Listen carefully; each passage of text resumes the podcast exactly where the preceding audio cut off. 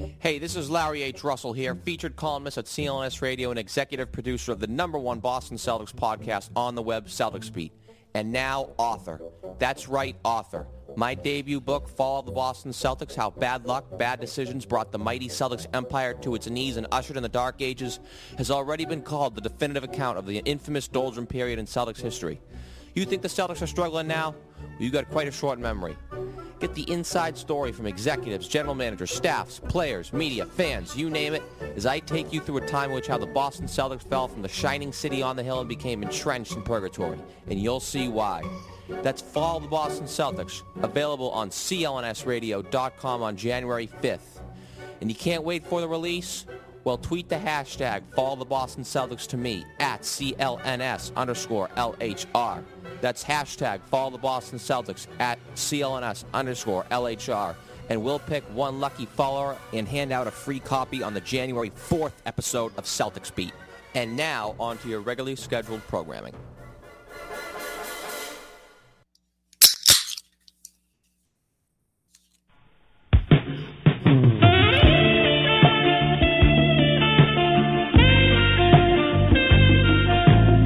Yeah, that sounds good.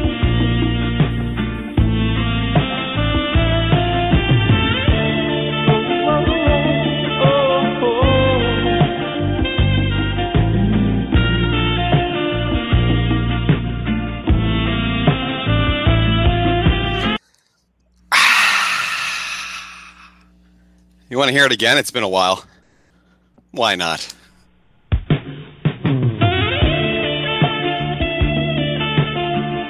Uh-huh.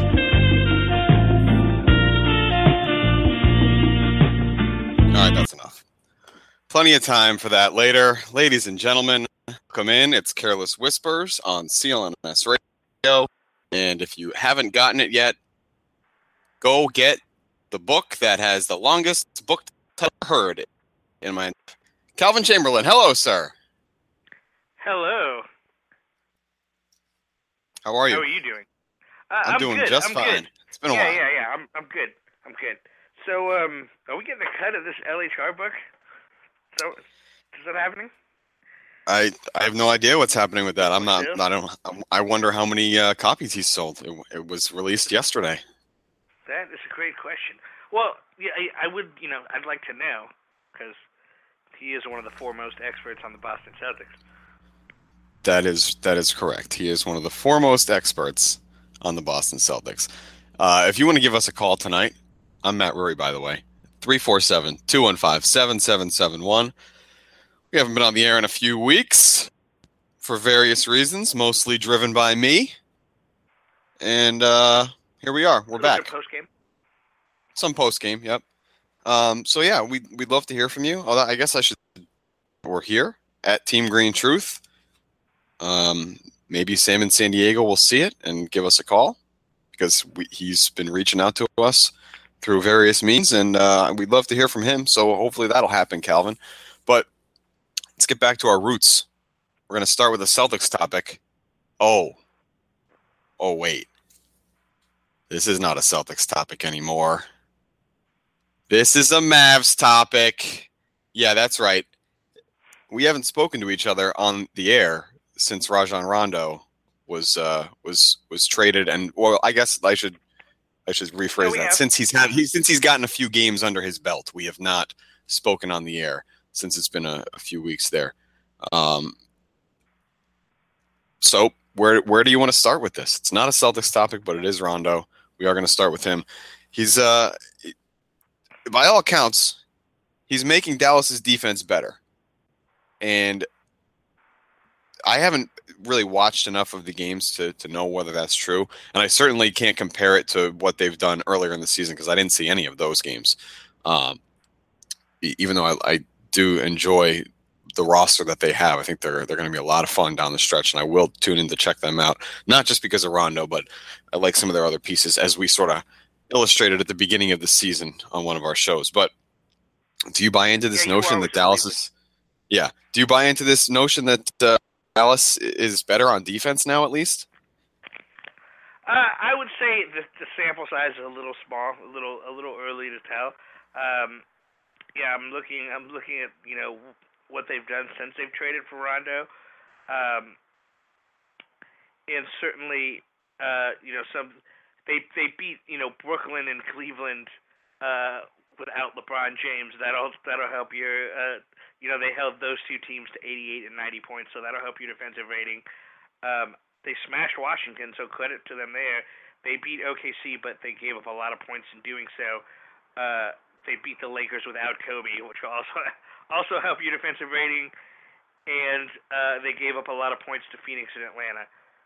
So you know, make of that what you will.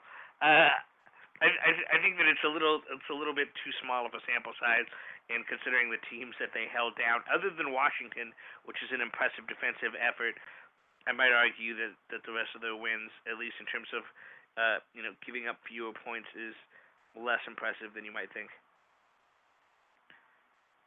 So the points are down, or the the, the points given up are down, uh, and Right. I guess the offense is, is pretty similar.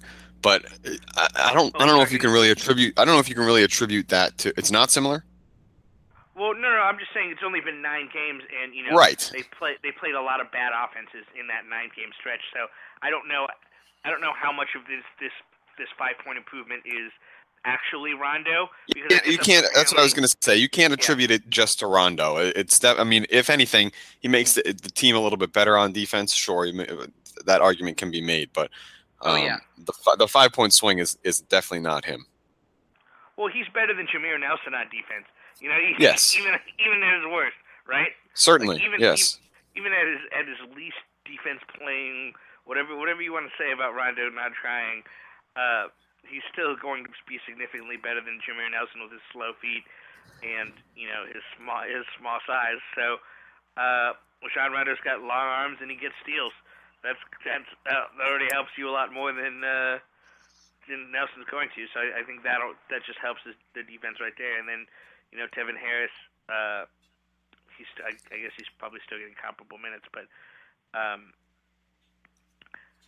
I think what's more interesting to me about about whether or not the defense has been better, and I, I think the the reason why it's even been a focus.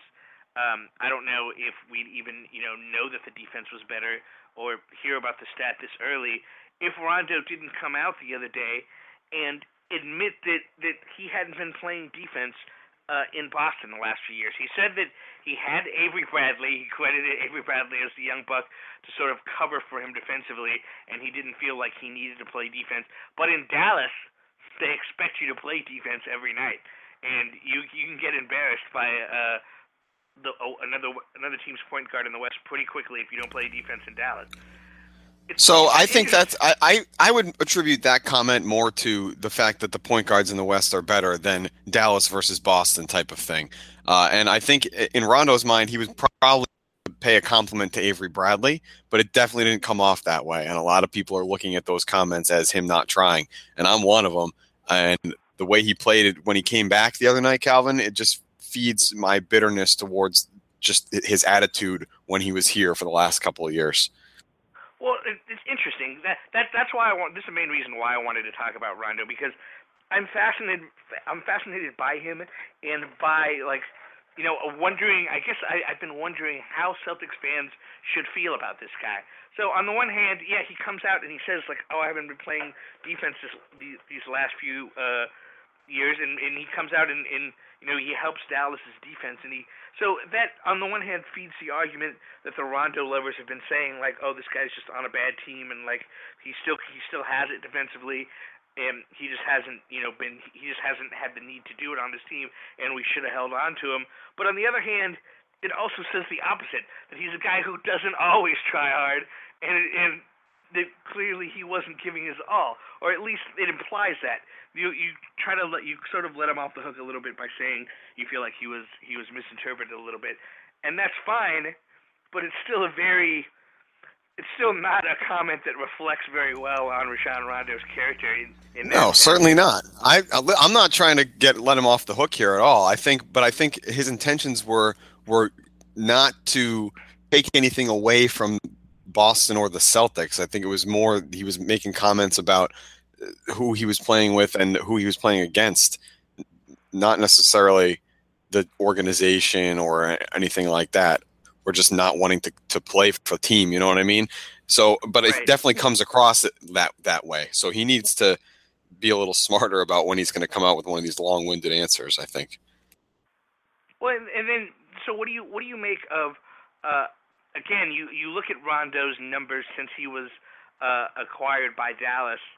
Uh, not particularly aggressive. In in or, well, in, in actually he has been more aggressive, but not not particularly more effective than he was in Boston, averaging two you know two more points a game. Uh, outside of the Boston game, he's averaging ten points a game. So yeah, in in Boston he was you know he was down to eight, but in in recent weeks before he got traded, what he was scoring like what four six points a game. You know he wasn't really being aggressive at all, even though the So I team think- I think part of to be aggressive. I I think So- part of that is that he just he's not the same player really, uh, and he's still excellent. That's th- there's no there's no debating that, but I don't think he's the same as as what he used to be.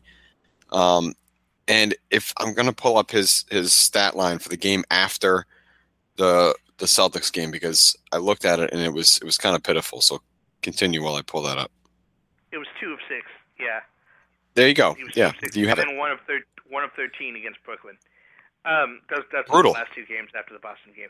Yeah, but but still, for, forget forget how many shots he landed because, like I said, he's hitting at about the same percentage he hit in Boston.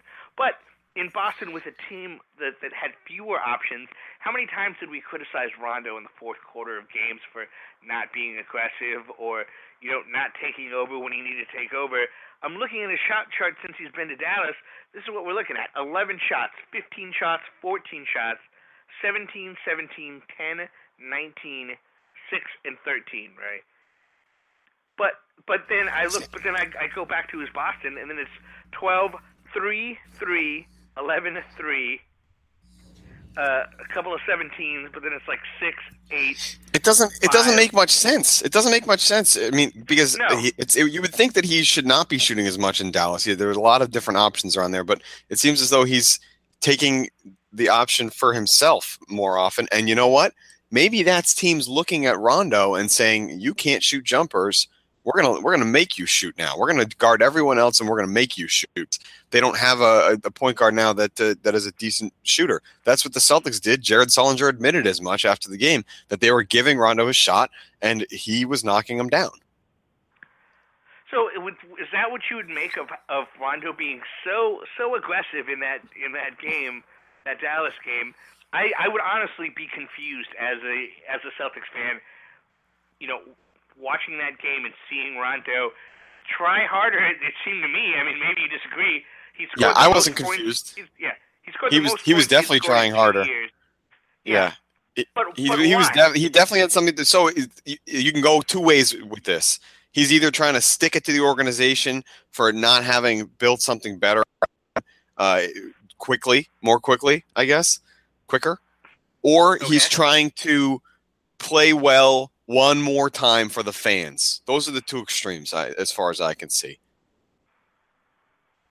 So do you think that, that a, a lot of Celtics fans would appreciate how that, that he went off on them? Do you think that that it, Oh, he he went off. He add- went off in the first. Calvin, he went off in the first quarter. He had an excellent first quarter, and the Uh, montage for him instead of the at the uh, the the first time out, it was at the end of the first quarter, and he played so well, and he he busted his ass so much in that first quarter that I decided to walk out uh, on the montage where everybody else was giving him a standing ovation. So Celtics fans in general, yes, they they are fine with him kicking our ass and uh, they appreciate all the hard work. They remember the good things. They remember the the uh, separated arm, elbow then he, and he comes back against Orlando to play or was it Miami? He they remember diving on the floor against Miami. That's yeah, that was that was the the Miami game. Wait, uh, Dwyane Wade diving on the floor against Dwyane Wade, and separating his elbow and coming back to play. They remember having a, a pretty excellent game towards the end of the one when he uh, tore his knee in Atlanta, and they remember just things like that, and they appreciate him for all the stuff that he's that he's done. But I uh, just had uh, it, it was it was I was feeling too bitter about the fact that he had this this cloud over him for the past couple of years, and he only brought it on himself. So He's- I got some chicken such a- fingers instead. Ahead, I'm sorry.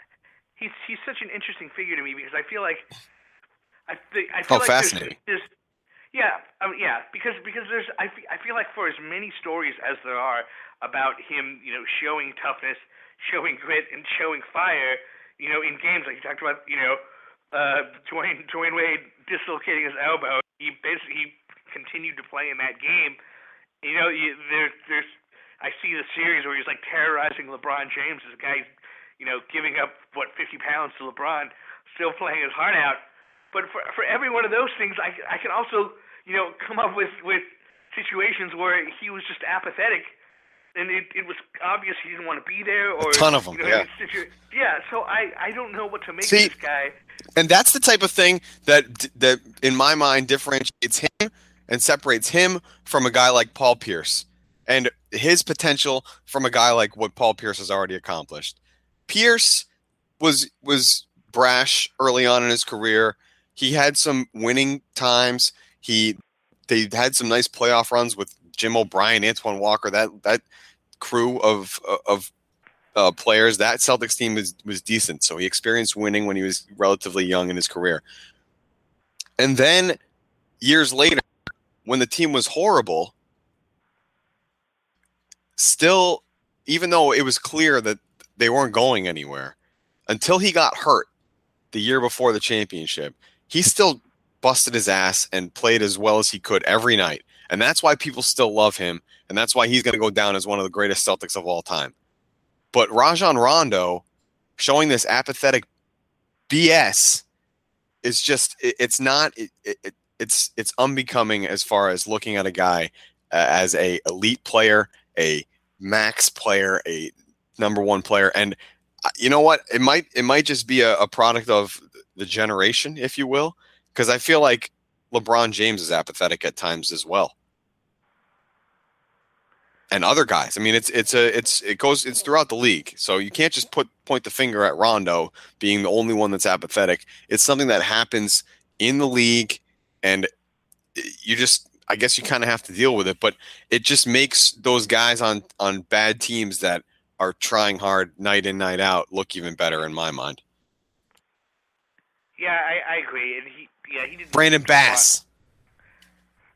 So then, then what what do you what do you make of his impact then on the on the rebuild for the Celtics? Because I mean, you can you can tell me if you think I'm wrong, but I mean the Celtics have since since they made that Rondo trade, which you know all all we did was come on post game shows and talk about how Rondo wasn't producing enough, and I didn't think he was, and I, I still don't think he didn't. But but since the Rondo trade. The Celtics have, have basically been the worst team in the league, right? Or one of the three or four worst teams in the league. They look really bad. They yeah, they look terrible. It's hard to even watch their games at this point. They Um, got beat by Charlotte. So what, what do you? I know you that make that game was brutal. I couldn't believe. I although I did look at the line and I said this is wrong. Charlotte should be favored in this game, or at least not. It was a five and a half point line half an hour before the game, have- and I was like, this is this is wrong. I know that I know they didn't have Stephenson or Big Al, Yeah. That's it was wrong. I knew going into that game, Charlotte should not have been a six point dog, and they ended up winning, winning going away. So, uh, it's very frustrating. I, I, I just I feel like they're back in this situation, kind of like they were last year, where people started speculating that they were tanking because there was no consistency. Now nobody's speculating that, that they're tanking because there's nothing to really shoot for. But uh, trading away Rondo and not flipping these other guys for something better, it, would be a disaster. Or something that can help them in the future would be would be a disaster. So I'm still holding my my opinion until he Danny Ainge can make a make a move with whether it's the trade exception he got or flipping Jameer Nelson or Brandan Wright for for something that will net them a bigger play in the future. This thing's still a couple of years away, I think, from from Ainge making a big move that he has planned. Yeah, so you would you wouldn't expect a move that spun this team in a positive direction this season. I mean, it doesn't look like it. I mean, I, w- I mean, you can't just expect a KG Ray Allen deal to, to happen again. Um, although if it were to happen, it would be something that just came out of nowhere, and you probably would have no idea that the player was even available, right? So, Right. Uh, it- you just kind of have to wait and see. But we do have a caller, Calvin, at Okay. 347 215 7771. I mentioned him earlier because I expected him to call and I was hoping that he would. Sam in San Diego, sir, welcome to Careless Whispers. And my, has it been a long time? It has. It has. It's been. I've had a tough year work wise, so uh, but I'm ready to ready to get back into Celtics talk. And uh, I did call Nick and uh, Nick Gelso and requested you guys. So um. I got some questions for you guys. Yeah. Well, I got some hey, that's you look, look, look what uh, what a call to Nick Gelso will will get you here. You called Nick, and here we are live back on BTR. exactly. You gotta you gotta know who the, you you gotta know who the contacts are. That's right. Um, so uh, first of all, I haven't been able to to call in and talk about Rondo. I'm not happy. Obviously, I'm pretty. I'm a big Rondo fan, and, and I hated to see him go. Um, and uh, especially for what we what we got. You know, I, I really love the player. Best point guard I've ever seen, other than Dennis Johnson. You know, in the Celtics. So it was tough for me. Um, well, I did want to ask. Um, you know, with the way things are going in Cleveland, and with, and with Kevin Love, uh, obviously not happy there. Why why couldn't we just hold on and and try to sign him in the off sign Rondo in the off season and, and then try to sign Love like the original plan was? Um, why not go that route? That had to be something they had to have thought about. I mean, it's definitely a move that that could happen. I wouldn't expect Rondo to uh, to come back here. Uh, No, no, no. I meant keep, I meant point. keep him. I meant to, why Oh, didn't they keep try to him and keep oh, him, why right. wouldn't you just keep him and and uh, just try to sign it? Yeah, I don't know. I mean, maybe maybe Ainge. I, actually, I feel like Danny Ainge is the type of guy that if if he thinks someone is about to leave or that he is not going to be able to sign a player, he will he will get rid of him uh, just almost immediately. Um, so maybe They he did that with Perkins. yeah, maybe he figures that that Rondo was not going to sign, or that he was going to get better money elsewhere, and instead of just letting him walk, uh, he decided to to get something in return. That feels like to me, Calvin, the way that uh, that Danny Ainge operates. Yeah, and I, I kind of feel like he it, it seemed like he moved on from Love after Minnesota wasn't interested in Boston's package. But I I can see where Sam's coming from in terms of you know having a star and wanting to recruit somebody else. But I, I think Danny Ainge just didn't want to pay Rondo the max, and that that's what it comes down to. Somebody's going to pay him the max on this offseason, you know, whether it's Dallas, uh, whether it's the Lakers, unfortunately, or it's the Knicks. You know, one of those three, at least one of those teams, if not more, is going to offer him a max deal, and I don't think Danny Ainge was prepared to do that. Uh, on the I have, I have a feeling Mark Cuban is prepared to do that. Otherwise, why would you trade for this guy? You know he wants a max deal. He's been public saying he wants a max deal. So it, Mark Cuban, in my mind, is probably prepared to do it if he feels like Rondo has contributed in a way that it warrants that. Right? I think he'll definitely pay him a max. Um, uh, so bear with me. Two, just two more questions. Um, um, the whole thing with uh, Calvin's mentioned uh, at least one time. I heard him say that the that the uh, exception that the Celtics got from that deal was was worthless. It didn't mean anything to Boston because of their cap situation. I've heard a couple of people say the opposite, including Jackie Mack, and uh, I haven't. I've been too lazy to do research on my own. So I wanted to hear an explanation from from Calvin as to why Yeah, it's, me- it, why it's worthless. Well, I think their cap situation is different. But go ahead. Go ahead. No, I, I just yeah, wanted to say I think oh, it's okay, different okay. at this point. The cap situation is different. But go. No, no, I I overstated it when I called it worthless. It has a it, it has value if they make a trade at this trade deadline. You know what I mean? Then then they can slot because because they're they're at the cap now. If they, if they if they trade Brandan Wright or you know if they trade Jeff Green and they want to involve the the uh, trade exception in at this deadline, then yeah, then the trade exception has value. But in the but again, once they once they reach the off season, they're going to have significant money out of the cap anyway.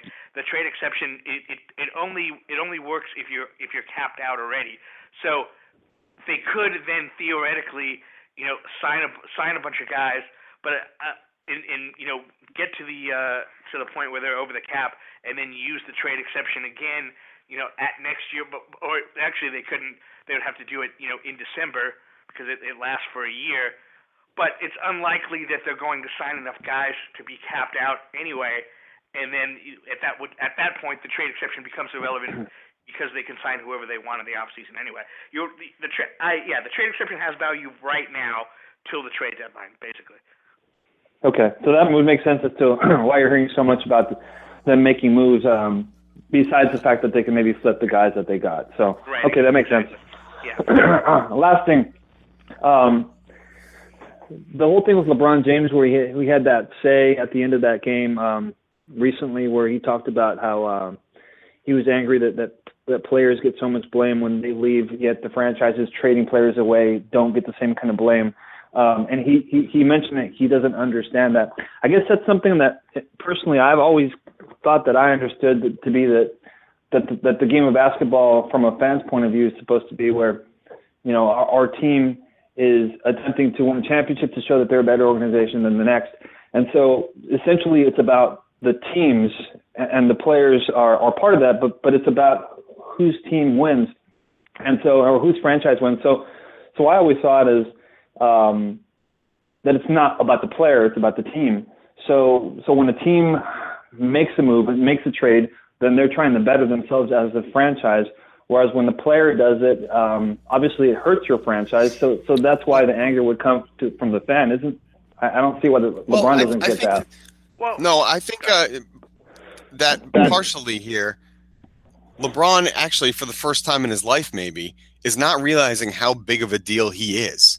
If he were, if Miami was was to trade LeBron James to Cleveland for a, I don't know, say Varejao and um, um, Dion Waiters and uh, somebody else, do you think the fans would be pissed at LeBron or would they be lashing out at Miami? I think he's missing the point here. It's not that players get more blame than franchises get. I think it's just a matter of what gets uh, comes back in the in the deal. If LeBron James wasn't such a superstar type of a player and he walked, people would not be nearly as outraged as they were. And at the same time, if he was not much of a, a if he was an average player and Miami traded him, nobody would probably would, would would care down there. But if Miami were to trade him before he walked away, the outrage would be there, and maybe even more so uh, towards the Miami Heat, not towards LeBron James. So I, I feel like he's sort of missing the point when he's thinking about this thing and maybe being a little too sensitive about the whole issue. What do you think, Calvin? No, I see. I I can sort of empathize with the player who who feels frustrated with the fan base for not ever giving them the benefit of the doubt because really all all these guys are. You know, I we we take sports so seriously, but for these guys, you know, it, it's like if you worked for for Apple and Microsoft to hire you. You know, you someone could say, yeah, you're being disloyal to uh, to Apple by you know switching by wanting to work over at Microsoft, but ev- everybody does that all the time in their lives. You know, to them it's a job. I know we we take it so seriously, but and it's it's nice to want to win championships, and yeah, they all want the glory, uh, you know, connected to that. But ultimately, it's about where you work, and it's about you know the respect that you you feel with any employee. There's a million reasons why, if you're working for a company, you might no longer want to work for that company, and only in the world of sports. There's a couple other worlds, but uh, mostly in the world of sports, it, it, that's where you get you have you know millions of people scrutinizing your every decision on, on, in that Well, respect. So I like, think like that's you said because- ago, if if LeBron was an average player and the team decided to trade him, nobody would nobody would care. Nobody Right. cares about you. People only care about the team. So like, why should LeBron? Why, why should LeBron or anyone care about what the fans think of him? You know what I mean? The, the fans don't have your best interest at heart unless you're somebody who could do something for them. But there you go. There you go. Right, He, he does care. He, he does like care. you said, he does But care. why he, should he? does But care. he sh- but but why should he? Because the fan the other the, another thing that the fans do is that they feel entitled because they're paying all this money and they're going to the and and they take it out on the players because the players are the ones that are actually putting the product out that on the floor that you're going to watch. They'll take it out on official officials too. Look at Mike Munger. Yeah, I mean he takes it on on officials every night. So the, you you pick your spots as to where you're you're gonna send your your ire if if you feel entitled because you've been shelling out all this cash. I mean, I would prefer to just go and watch the game and and criticize people. I'm not going to get angry. I wouldn't have gotten mad if Rondo had decided to to walk away from Boston and sign with with the Lakers or the Knicks or whoever it may be. It, that's uh, obviously his his uh, that's that's his decision. So, but I, I I see like why LeBron is is asking the question. I just feel like he should know better than that as the best player in the NBA for the last ten years. He should know this already. He should he, he should have figured it out. But that's exactly the the thing. I, I think he doesn't understand though because he's saying, "Why don't I get more empathy as a player?" But people aren't looking at it that way. They're looking at it from the standpoint of what their franchise is getting or or, or not getting. Um, I, I, I sometimes um, think about you know what if the NBA broke up and you just have all the NBA players out there and we just repick teams and, and franchises and and and uh, and players and there's no Celtics and there's no Lakers, it would be really difficult for me as a fan, even, even though I'm, I'm a basketball fan. I'm much more a Celtics fan than I am an NBA fan or a, or a Rondo fan or anything like that. So I, I think sometimes a player like Le- LeBron uh, misunderstands the value of the franchise and, and and the interest in that over the interest in the player itself. Well, I think that you, I think I think that's a great that's a great point, Sam. I think you'd lose a lot of fans because there are t- people that really are loyal to the team, but there would still be that hardcore fan base that would flock to some of the better players in the league.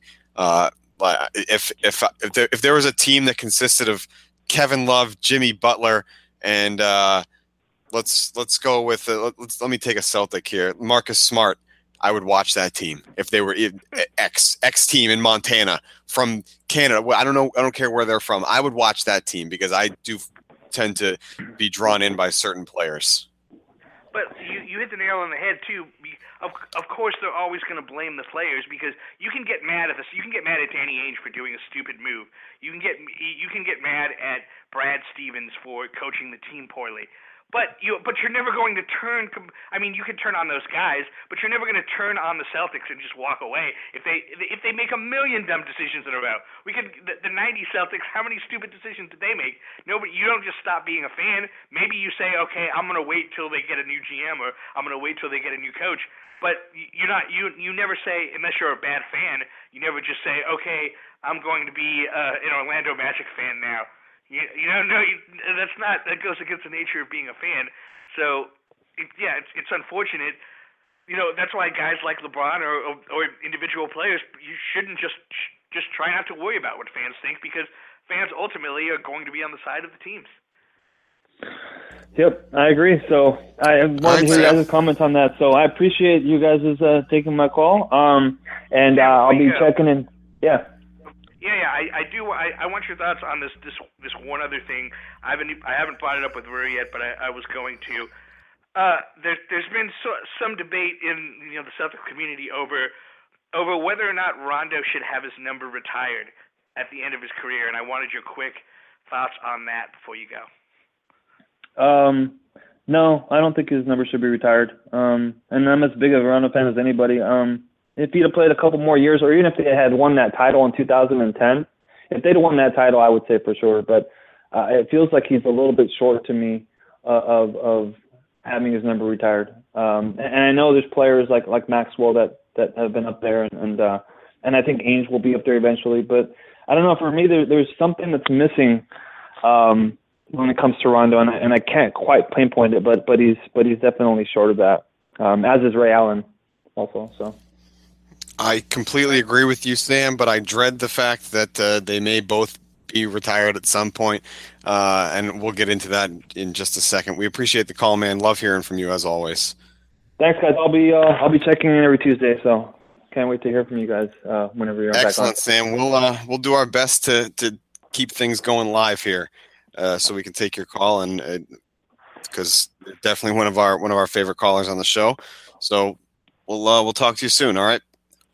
Thanks a lot, guys. Go Celtics. There he goes. All right, Calvin. Before before we get into uh, a little bit of the retired retired number discussion, I want to tell some people about something. Is that okay with you? Oh, that's fine with me. So let me ask you a question then. Have you ever uh, felt uh, the need to be shown how to do something on uh, online or in Excel or with Photoshop or anything like that? Well, um, if anyone knows anything about me, they know that I'm I'm basically functionally illiterate. So exactly. Uh, yes, some, sometimes I need people to translate English to me or translate Excel into whatever it may be. Well, here's here's the brand here's the brand new thing that uh, that we are excited about here at CLNS Radio. It's lynda.com and that's L Y N D A.com. And basically, Calvin, I'm telling you because I know that you are like me as well. Sometimes technology is just over my head and Linda seems lynda.com seems to be the place to go to get all of your tutorials, all your courses that you need to learn any of this new technology stuff. All right. So, luckily, you can get a free 10 day trial to lynda.com if you go to, uh, oh crap, where's the thing? Where'd it go? CLNS radio. No, it's a Beats Needs thing. That's why I screwed that up. It's lynda.com slash beats and eats. So go check that out because you can get ta- uh, tutorials on how to use tablets, iPhones, Androids, anything like that. A lot of Excel and Microsoft stuff like that too. Um, I hope that live Careless read, Whisper? No promo code, but Oh, I hope that live I hope that live read went well and didn't bore the hell out of you. Uh, so now to answer the retirement of the numbers question, because that's what everybody was was waiting for, and I agree with Yeah. Sam. Thank you, Sam Yeah. and Ray. Yes, I agree with Sam. Tired, but a close friend of mine, who by the way predicts LeBron James and Rajon Rondo to be Los Angeles Lakers next year, uh, also says that a couple years after KG and Pierce's numbers go up, because he's convinced KG's number is going up too. Uh, Rondo's number and Ray Allen's number will will go up on a on a lowly night when the Celtics are still crappy uh, in 10, 12, 20 years or whatever it is. He thinks that those guys are going to get their numbers retired, and I I feel like that will be a, a shame because I don't I don't think that they were here long enough. First of all, and I would I would debate that KG his should not get his number retired either. But I understand the argument for why you would think he should, because he changed the culture of this team again and brought it to championship. I think that was the biggest thing that, that he could have done for an entire franchise. Rondo, on the other hand, was the benefit of that and a couple of other superstar type of players on his team that he fit well with and he got along with all these guys but when things went sour he went sour too and he went south and that's where i feel like he's not a get your number retired type of player for the boston celtics. Not only that but he's probably going to play in the league another 10 years. How can you get your number retired in a place uh, that yeah why not Uh, is, is he gonna is he gonna develop an awesome jump shot in the next three years? i mean he's years? he's not He's gonna be he, he's gonna play till he's forty. sure he might He might, some of these guys are going to I mean, I, listen. That's that's an overshot. That's that's that's still an overshot. But why, so, but but still, you you play for a place for nine years, and you're not an overwhelming type of player. If yeah, if I mean, was was there ever a point where he was clear cut the best player on the court night in and night out? I don't know if you can say that about him. Even right, even the the past year and a half, there were nights where Jeff Green was far and away better than him, and maybe that's because he it, was mentally checked out. But that's part of it. Right. Last year he was hurt all year. So it, yeah, post post Pierce KG trade, you can't really make that argument. I mean, I guess maybe for this half season. Uh, before maybe you you might be able to make that argument in 2010. Certainly in the playoffs, obviously you could. I'm not 2010, 2011. Uh, and maybe tw- nah, nah. I don't think you can make that argument in 2010 because yeah, I, I didn't think he was that good in the finals against the Lakers. Um, yeah, my thing is like, yeah, longevity shouldn't uh, shouldn't like put your number in uh, up in the rafters. You know that I'm I'm really conservative about putting numbers up in the rafters anyway. Uh, I'm I'm gonna have to call you back. My my phone's dying. Give me one. Sounds good. Sounds good. So you know what I'm going to do? I'm going to think on my feet, and I'm going to ask uh, Liz Farola what she thinks about this. Liz, you are going to join us for a segment in a few minutes, but now you're going to have to tell me whether you think that these guys should get their numbers retired or not. Welcome to the show. Oh, hey. I'm glad that I was right next to my phone when that happened. Yep. And now you've been warned. I, I, that's what I tried to stretch out that information as much as possible. Well, thanks. Um, so wait, what's the question about retiring? Rondo and Ray Allen. What do you what do you think about getting their numbers numbers retired um, as, as for the Celtics? I mean, I feel like I always think it's weird when numbers are retired for players who don't finish their career in a city, like especially if I mean, if he's just like somewhere else for a couple of years and most of his career is here and that's where like he really put up a lot of numbers. I'm speaking about Rondo, I suppose it goes for Ray Allen too. Um, then that's one thing, but I don't know. I just think it's weird when when players are have their numbers retired for teams that they don't finish. All right, um, and now that Calvin say, is no. Now, now that Calvin is back, he's going to speak to longe- longevity because I think that's kind of what you're talking about there, Liz. And uh, we'll talk to you in a few minutes. Thanks. okay, great. Okay. Yeah, so he, yeah, he did play with the team for eight and a half seasons. Um, but again, you know, like you said, he was the best player on the team for for arguably a season or two max. Right? He he was uh, inarguably the fourth best player on the title team. So if you're gonna hang his jersey up in the Raptors for being on the title team, then you you have to you know you have to hang all the other jerseys up too. I've heard an argument that he's you know he's fourth all time uh, on the Celtics in assists, and that should put him. But if you if if that's the case, okay, he's fourth all time in assists. How many teams have four uh, you know past first point guards in their his on their teams who have played nine years on the team?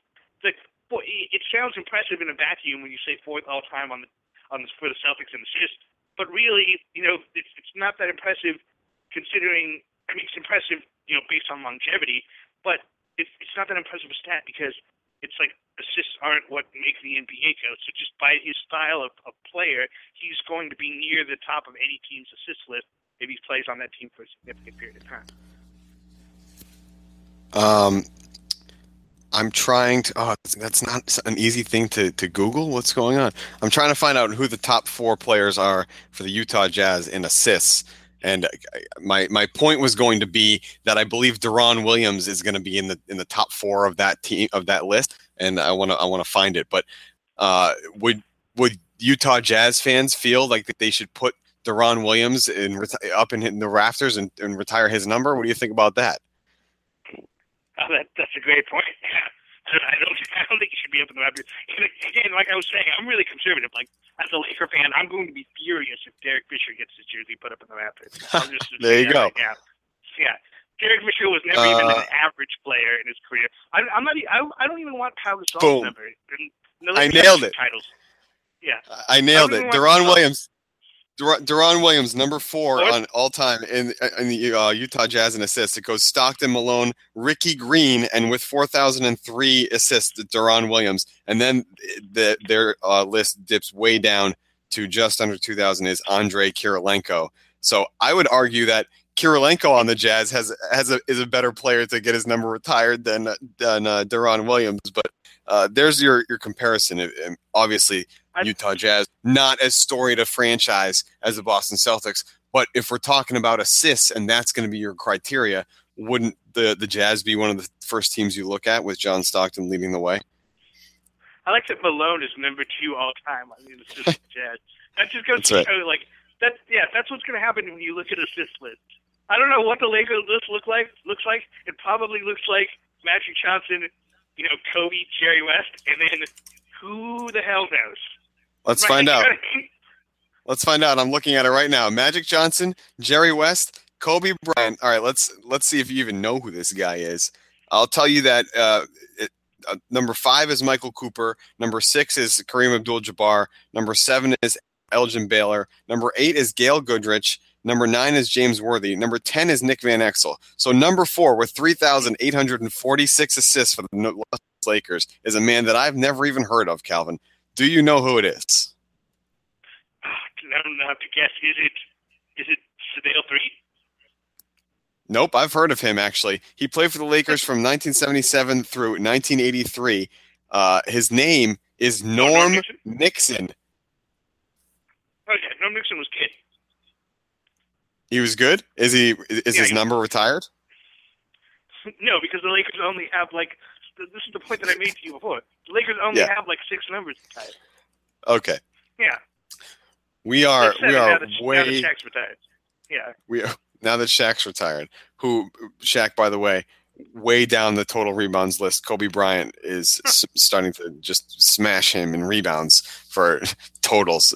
So if you're going to look at these total lists, and, that, and that's going to be your argument, people, we've ranted on this for five minutes now. Uh, if if that's your argument for putting a guy's number up in the rafters because he's fourth all time on the uh, assist list, then I'm with Sam, and I'm with Calvin throw throw the Ross the jersey on somebody else. Give him the number. Don't Yeah. care. Don't retire Right. KG's number either. Yeah, I said it. I said it. But I understand it. I understand what they do. Don't. But don't. I understand KG. I don't really understand Ray or Rondo. Uh, I mean, but- KG. What? KG had like four four good seasons in Boston. You know, let's be honest. Let's be honest. and he was do he was dedicated to the team. He he spoke about I being know. a Celtic, and he he changed the the uh, attitude in the locker room, and he was a, a leader on the court and off the court, and uh, the list goes on. Those things were not things that you could say about Rajon Rondo, even when it was quote unquote his team. He was he did not seem to he was not the leader that KG was. He was not the locker room presence. He was not the uh, just game changing type of player as far as attitude and mood is concerned. So I feel like it takes away from from whatever accolades you want to throw at him. And right, well- boost KG up. And besides, now that I, I I'm rusty, we've really beat this thing into the ground. Uh, so I'll Yeah. just uh, play Y'all this. been in the ball fight. There you go. That's right, Rondo. I don't have any clips like of of Rondo saying stuff like that. Do I? Don't retire his number. You- All right. Any Rondo clips? No, I don't think so. Let's see. Has Rondo ever said Ron- oh, I, I forgot I have this one. Rondo! This is not-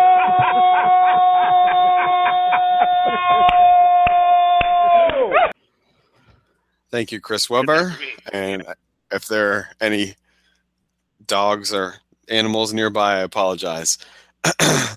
um, we've uh, we've what? Yeah, we got to talk a little bit more about the NBA here quickly. Uh, after 45 minutes of Rondo talk, that was supposed to be like a 15 minute segment. Anyway, um, this uh, this trade that went down got has the NBA all all everybody's going crazy because they think it's such a big deal. Look at this, J.R. Smith, the Knicks are blowing it up. Phil Jackson is wheeling and dealing. He has no fear. He's just like, oh yeah, I'm just going to trade these guys, just dump bucks, open up the salary cap for for the Knicks. J.R. Smith goes to Cleveland, and uh, Oklahoma City gets Dion Waiters. Where did Shumpert go? Cleveland, right? yeah. J.R. Smith Does this Shumpert- deal even matter? Does this deal matter? Does J.R. Smith and Shumpert make, or do J.R. Smith and Shumpert make Cleveland better? Are they really that Well, going to change the game that much? I mean, maybe, but I I feel like this is just a, a nothing deal for everyone. I'm not even sure if Dion Waiters is going to catch on in Oklahoma City. I just don't buy it. I think it's see. Well, I, I need. I first of all, I need to talk about the Knicks because they're hilarious. But, uh, but Oh God, I love that the Knicks are so bad. I'll bet the Knicks Yeah. all for another 45 minutes. That'll end the show. Yeah. Yeah, we will. I'll get to the Knicks in a minute, but I, I, I do think I do like this trade for OKC because what do they trade to get Dion Waiters? They don't have any scoring on their bench other than Reggie Jackson. I understand that you know they play a similar style, but Dion Waiters can score. Like, plus Dion Waiters is 23. Like, what do you, you know what I mean? Like, the, I know Dion Waiters. Oh yeah, it's not a bad thing to get Dion Waiters. I I wasn't No, bad. I just don't think it improves them that much. That's Yeah. all. if you could trade Jae Crowder and pick up Dion Waiters, wouldn't you do it? You- I- Yeah, sure. Like, yeah, yeah. I know she's going to be like, I like Jae Crowder, but whatever. That's not even the point. Like, No, I trade- listen. I, I like Jae Crowder doing everything but shooting the basketball. I cringe every time that man shoots the ball. That's right. Yeah, I'm just saying. You you you saw who they traded, right? Alex Kirk, Lewis Am, uh, Amundson, who um I didn't even know was still in the NBA, and Lance Thomas, who I, I think is a WWE wrestler. For you know what I mean? So they traded away nothing for Dion Waiters. they have a protected first round pick, which you know the fender of the fender. They, but but they didn't even send that to the Knicks. They sent it to the Cavs. So the Cavs, yeah, are they stuck with J.R. Smith? Sure, but they also got Shumpert.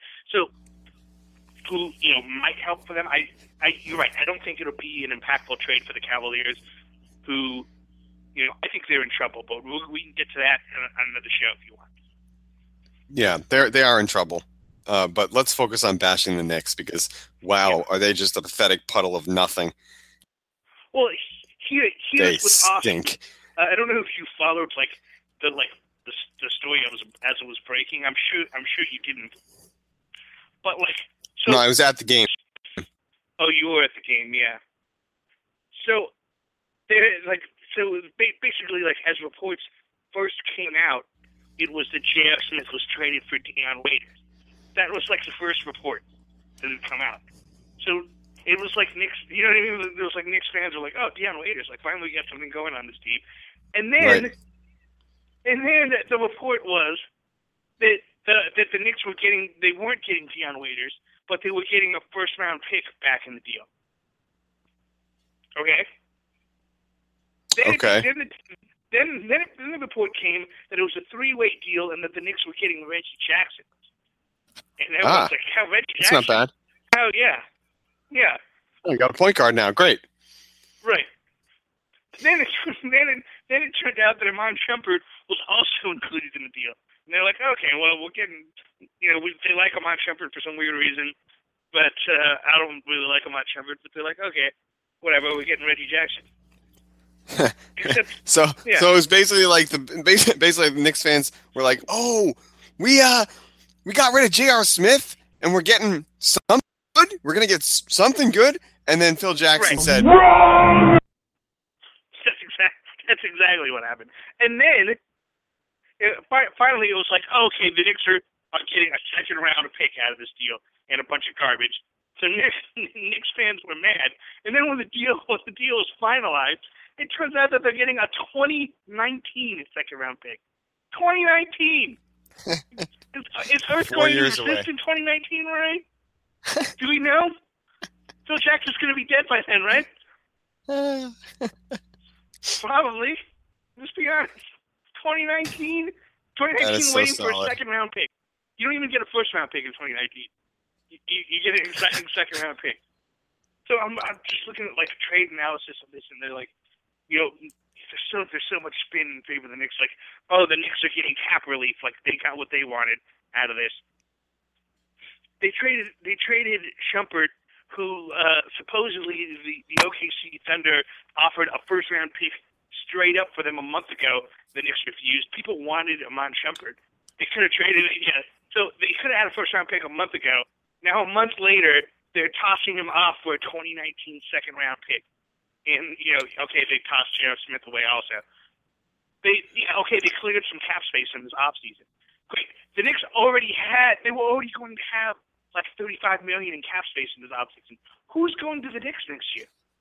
You know what I mean? Uh, maybe maybe they maybe they need to they're- the- fire Derek Fisher and uh, hire a guy like oh I don't know uh, Rex Ryan. And they can just, that's right. That's right. They could just all eat, eat snacks and they can have terrible basketball games in Madison Square Garden and they can be the worst team in the league and they can hopefully set a record for least amount of wins in NBA history breaking the 76ers record from last year. Is that from last year?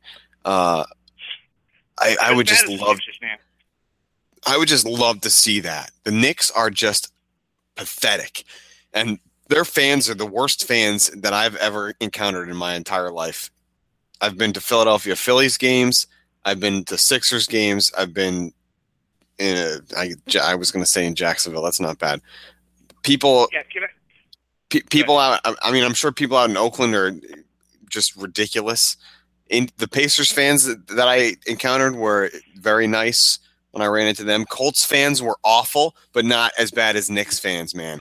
These the Yankees fans are bad, not as bad as Knicks fans. I can't stand Knicks fans more than any fan base in, the entire world. So to see them suffering like this puts a smile on my face.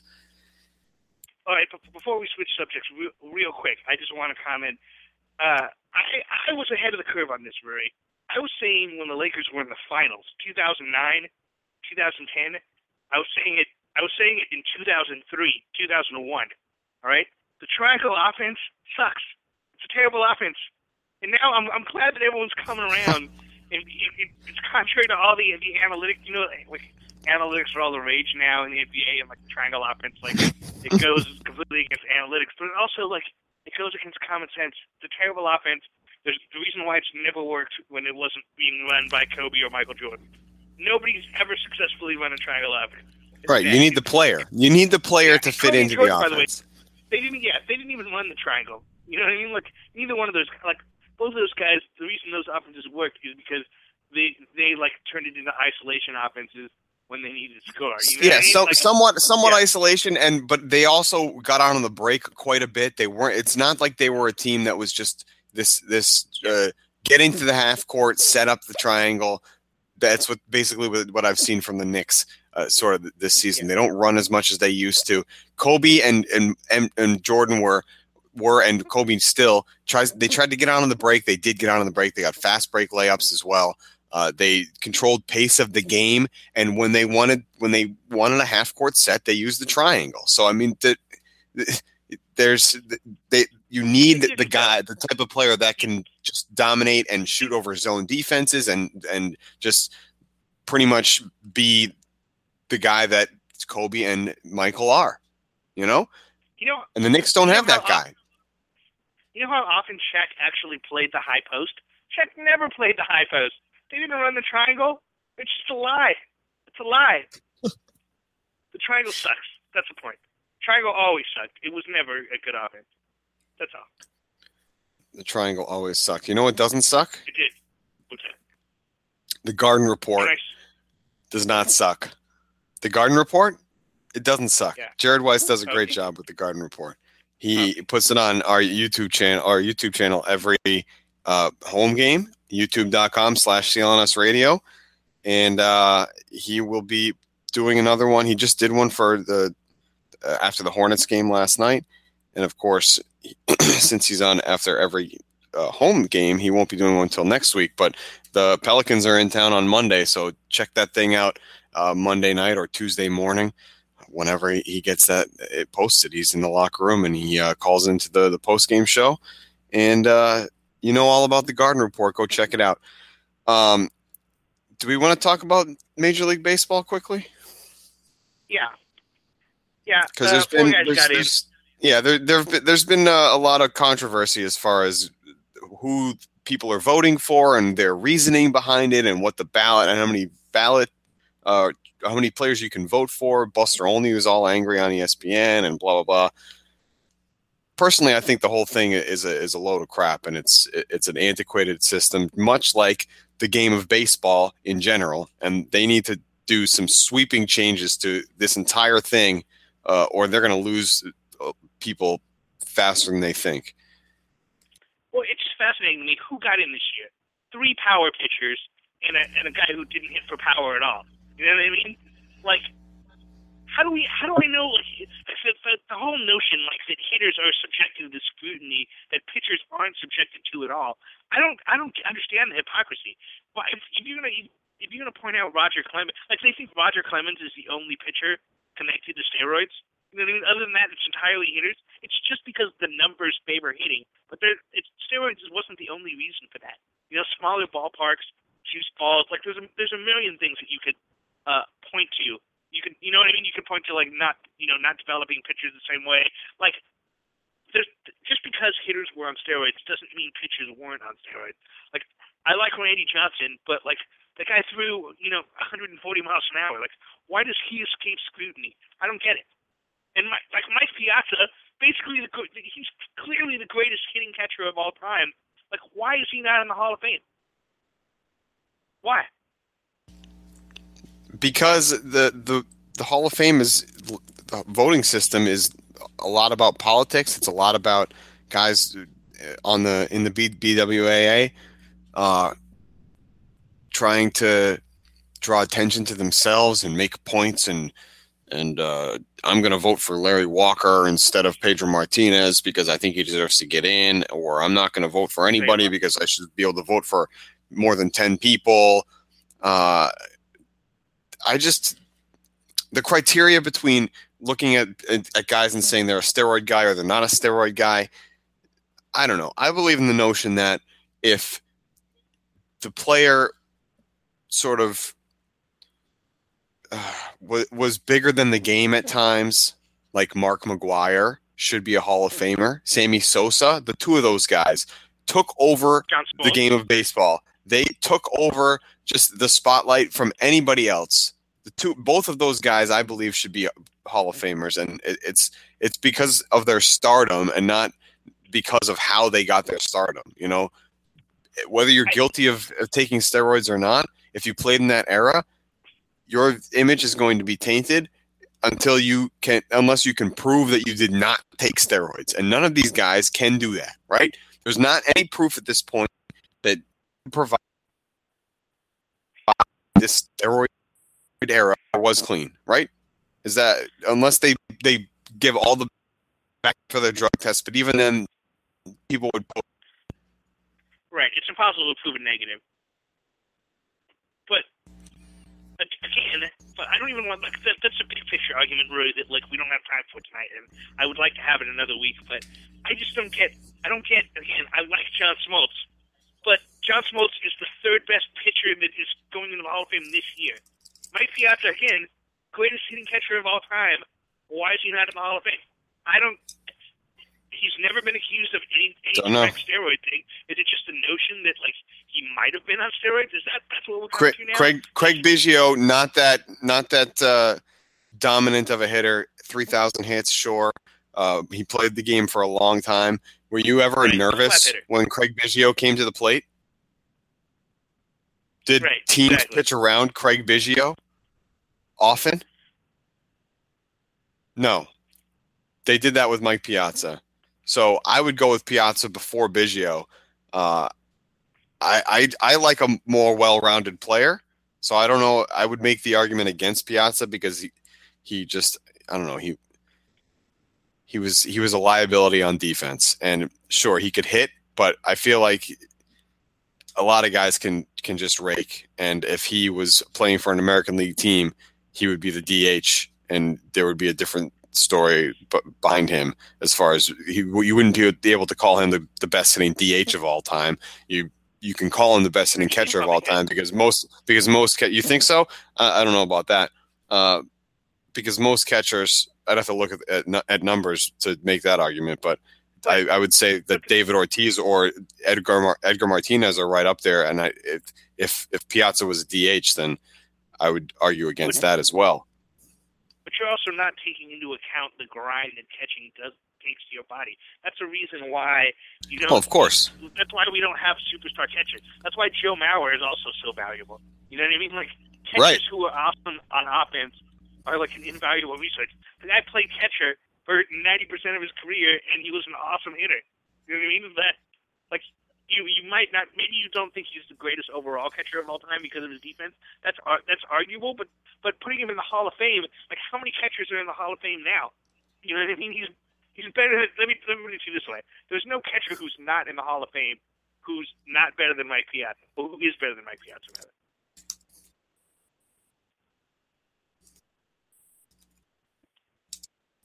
Get that list. And what are we talking here? Fisk, right? Fisk, Campanella, Johnny Bench. Yeah, you've been cutting out too. I wonder if we're starting to lose it here. Yeah, I don't know. Yeah, Yogi Bench, Johnny Bench. That's that's how you got, right? What what else you got for me? No, I'm saying no. I said uh, Carlton Fisk, Johnny Bench. Oh, uh, Fisk, yeah. Yeah. Not even Yogi uh, right? Campanella, Roy Campanella, Buck Ewing. Piazza's better than Campanella. All these older guys, Gary Carter. Uh, my dad went. My went to high school with Gary Carter, and so I'm biased Ernie towards him. But he Lombardi. That really, yeah, you're cutting out again. All right, let's. Yeah, I, I don't know whether it's I don't know whether it's you or me. We're just gonna move on. Uh, which means that uh, it's time for some crazy topics. Let's find out what we're talking about tonight. Uh, Liz Farola is back. ag- Hey guys. Hey, Hey. Rury, you keep cutting out. I don't know. Yep. What? Oh, what talk to deal Calvin. is. Okay, great. hey, Calvin. Hey. Um, all right, so I'm a little disappointed that there's no intro music, but I'll do without Lazuzu Dallas for a week. That would be nice. Um, so I have two stories. You know, I like to find like crazy news stories from from wherever, and I was reading about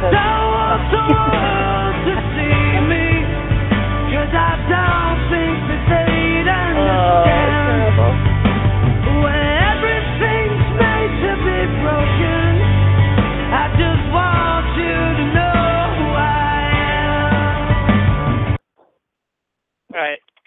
Sorry, get to, get back to what you were saying. I like how we can't hear where he talks, but thankfully he still has access to the. I hope you enjoyed that you asked for it. I did kind of ask for that.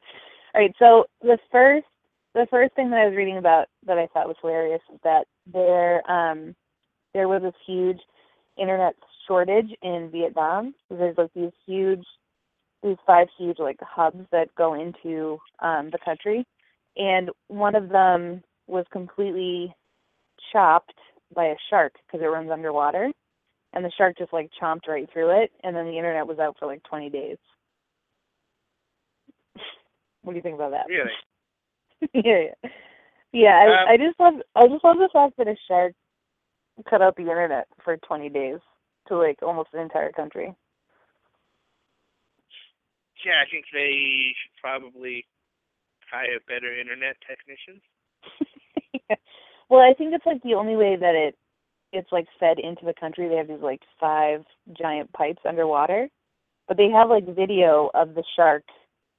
Because they have video on the on the pipes, I guess, but they just have video of the the sharks just like tooling through it. Well, what, well, what they should have done to solve the problem is go to lynda.com, L-Y-N-D-A, but the problem is they couldn't do that because their internet was out. Your segues are almost as smooth as Rury's segues, by the way. That's great. Um, possibly the best headline right up for it though is it says sharks are taking a bite out of one of the largest cable internet infrastructures in the world, and bite was spelled B Y T E. That was the best. There you go. That was good. All right. Second thing. Rury's still gone. Yeah. yes, continue to talk. okay, second thing. I think you might actually. Oh, I said some- one word. some- oh, there you are. Oh, hey. Um, so part. I mean, I think this this next story is like just crazy silly, but so Kanye um released a new song featuring Paul McCartney, and everybody was up in arms because there were a ton of people on Twitter who had no idea who Paul McCartney was. And they were like commenting on like for example, here's a tweet. Kanye has a great ear for talent. This Paul McCartney guy is gonna be huge. Is one tweet. Another one one is I don't know who Paul, Paul McCartney is, but Kanye is going to give this man a career with with his new song. And a lot of people just saying, Who is Paul McCartney? Lots of question marks. This is why I love Kanye for shining light on unknown artists. So what do you think about that? Um, I like Kanye better than Paul McCartney, certainly. Right, but isn't it? I mean, like, I'm not the the biggest Beatles fan, but isn't it kind of ridiculous that people don't know who Paul McCartney is? Do you would you know who like um who like you know Huckleberry Jones was? You know? Huckleberry Jones is Nope, not a real never heard. of him. Not a real person. Liz, are you sure? You don't even know. You sure? Isn't that, what I'm saying is the Beatles are one of the biggest bands of, of all time, right? Like, Right, but, in terms of like but they selling were one of the biggest bands of they were the biggest band of all time. But at a certain point, like all old things become you know, like Clark Gable was one of the he was like one of the biggest actors of all time. But like who the hell knows anything about Clark Gable? You know what I mean? Right, you know a lot Yeah. you got a lot of Gable facts? But but here's the thing: are we like are we really at that point? In like, I mean, we're not that old. I feel like Jackson was the fourth leading assist. What? What do you know what do you know about Gable? That's all I'm saying. what do you got on This is, Gable? the, this is the most frustrating segment. I've been. You're barely responding to me, and Rury just keeps coming in with like two word snippets. This is the best. I'm barely I'm barely responding to you? Is that what you said? yeah, yeah. I feel like Yeah. I'm I feel like I'm responding. Um, well, I just think it's ridiculous. This whole thing with Paul McCartney. I do. Well, maybe you should have done something in the last 30 years, McCartney. What I say? Off with you, I say. Well, he also, but he has done stuff. Like he's he's released albums recently. I'm sorry. I'm Wait, who sorry. doesn't who doesn't know Paul McCartney, Liz? I meant What? good. Something good. Who doesn't know Paul McCartney? People Paul on the McCartney? Internet. People on Twitter. Who- Who like Kanye. Oh, oh, They're like oh, they don't there's so many Paul people. Is, Like as soon as the song came out, there were so many people being like, "Who's Paul McCartney? Who is this guy that like Kanye's discovered?" Blah blah blah. It just it it feels crazy to me that Kanye is bigger than Paul McCartney to a large population of people. That's all. oh, that's that's the kids these days, Liz. I guess that's true. Oh well, Kanye Another- Kardashian. another stellar stellar uh, showing from from me. Another on lively rendition of uh, And I don't want the world to see me, 'cause I don't think that they'd understand. Thank you, Liz. Thanks, guys. Later. Thanks, Liz. Last chance to look at me, Hector. That was delayed. Uh, okay, Alvin, do you want to Dallas Cowboys uh, segment, or do you want to end this thing? Yeah, you're pretty choppy and rough, Rury, so I guess we can we can call it a wrap. Um, And yeah.